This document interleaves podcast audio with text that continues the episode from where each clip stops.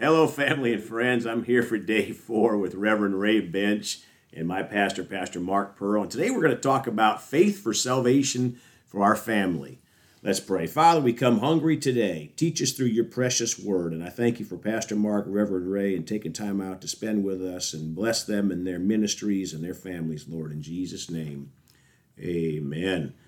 I want to start out and read Acts 16 31 and 32 from the Amplified Bible. The jailer converted, very commonly a well known story in the Bible. Verse 31 says, And they answered, Believe in the Lord Jesus as your personal Savior and entrust yourself to Him, and you will be saved, you and your household, if they also believe. 32.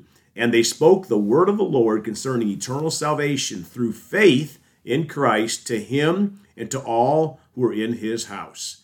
Pastor, I'm going to start out with you. Go ahead and take off. Yeah, well, I like that verse. I love that verse because I think what it tells us and what Paul was saying to the Philippian jailer there was if you believe on the Lord Jesus Christ and your household believes on the word that's going to be preached to them, uh, they'll be saved. I, I think what what he says to me is like if we're saved and we're born again, we can we can trust God and ask God to deal with our family members and believe that He's working. Right. There's a couple of things that need to happen in this process. Number one, you need to plant seed, mm-hmm. the seed of the word of salvation in your family members. I heard a, a man and his wife they pastor a church, and I heard the lady say one time that she, you know she. Uh, she her mom wasn't saved and she mm-hmm. had n- never really shared the gospel with her because her mom wasn't very open. Right. I mean it wasn't like her mom had never heard about it but one day she decided i've got to do something. So she told her mom she says mom if you don't believe on the lord jesus christ you're going to die and go to hell. And her mom said are you telling me if i don't believe on jesus i'm going to go to hell? She said well mom that's what the bible says you're not telling me that I have to believe on Jesus or I'll die and go to hell. Well, mom, not really. It's not me that's saying that. The Bible says says that. She said one, again. She said, "You're really telling me that if I don't believe on Jesus, I'm going to go to hell."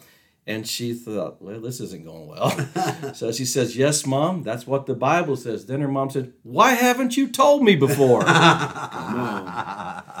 So That's exactly they right. have to know the good news. Amen. Faith cometh by hearing, Yep. and hearing by the word of God. How shall they believe on him and who they've not heard? That's Yeah. it. But then the next thing is you need to pray for them. Mm-hmm. Paul said the reason why people aren't saved is the God of this world blinds their minds Mm-hmm. to keep them from coming to the glorious light of the gospel.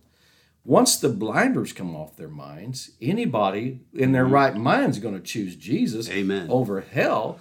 Sure. And so I think, you know, a couple of things, you know, you need to plant the seed and you need to pray for them. And you need to have faith that God is working in their lives to bring them to salvation. Uh, faith's real important. You, you need to trust God because God moves in an atmosphere of faith. You find where Jesus did healings, he would say, he didn't talk about his power healed them, although we know it was his power that did it. Yeah. But he didn't emphasize the power. He said, Your faith has made you whole. Mm-hmm. And so I think the same thing's true with salvation. We just trust God that He's gonna He's He's gonna keep working on them, keep bringing people by their path. I'll pray for laborers, for God to send laborers by their paths. You know, Right. because you know they may not you may not be the one that leads them, but you can certainly be in the process. That's powerful. I think I heard that from a guy by the name of Reverend Ray. I was going to say, Reverend Rath. I'll give him credit this time. But your testimony, I think about uh, Uh-huh. your father really Yeah. relates to that. Yeah, you know, I just did that teaching here. I call it standing between the living and the dead. It's a whole long out, drawn out teaching, but my dad wouldn't listen to me for years, years and years and years. Broke my heart. But after he had a heart attack, there was a elder in our church that went and visited him. I never asked him to. I never even contacted him. He heard through the church that this had happened to my father, and um, Bill Lippard was his name. And Bill walked into my father's hospital room and got him born again. Wow, thank God for him. God.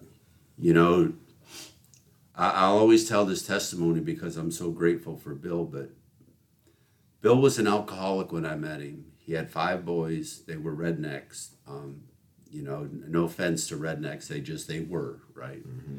Him and him and his wife Meg, they weren't He didn't have a Greek Hebrew background. He didn't anything.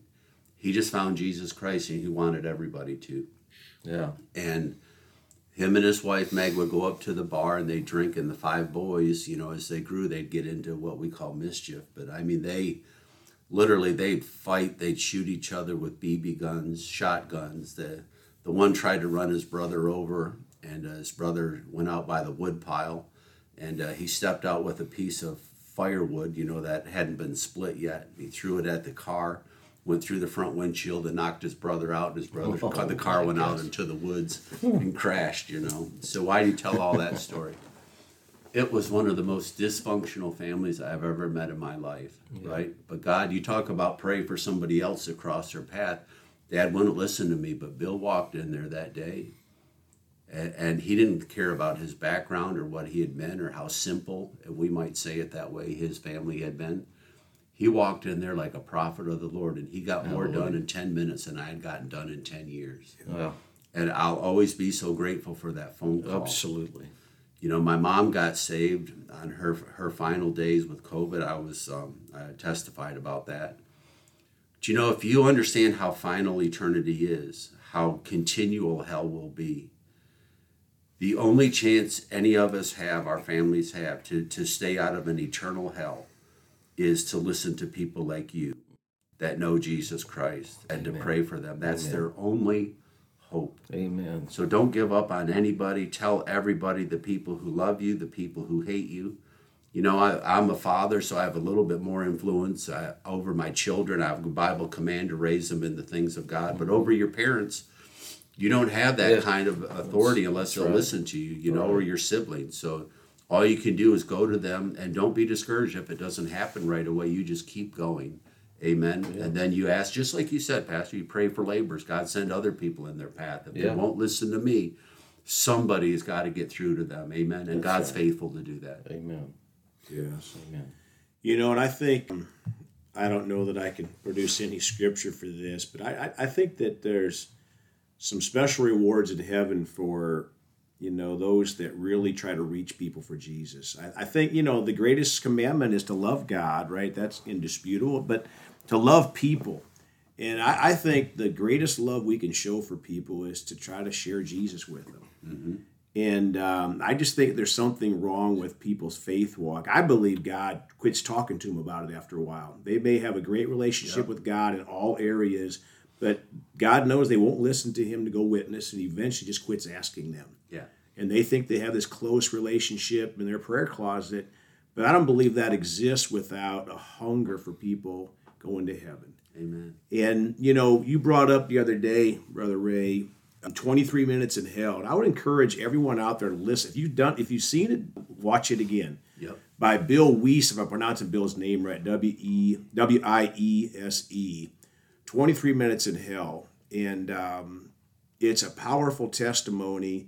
And that in itself should motivate us to, to not want anybody. We should want our, our neighbors that we don't even like to go there Right. because there's no turning back. There's not a I, I, I, hey I made the wrong selection because they're there for eternity, and so I, I think that you know obviously our fr- family uh, and I think Ray your your heart to reach people for Jesus, God found a way to get somebody to get to your dad, Amen. and uh, you know when we serve God, He takes care of a lot of these things we think we're going to figure out. Yes. I got to figure this. God, God, I got this one. Yeah, Right. No, yeah. go, don't worry about this one. I got it. Right. and he's thinking, okay, have fun, you know.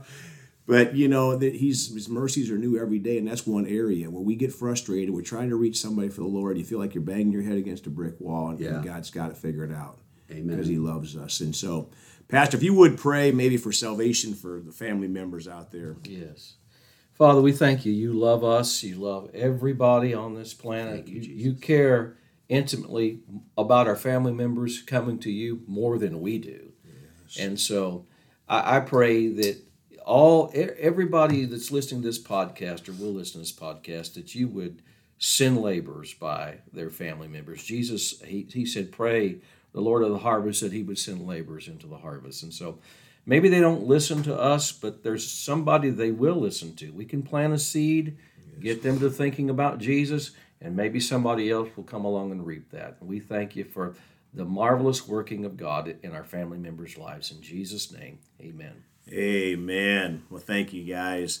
And folks, you can contact Reverend Ray at raybensch.com or Pastor Mark at myoasischurch.com. We love you all. Please go talk to someone about Jesus today. And I'm not just saying that to be saying that. Please go talk to someone. Think about it today. When you're out and about in your life, go talk to somebody about Jesus.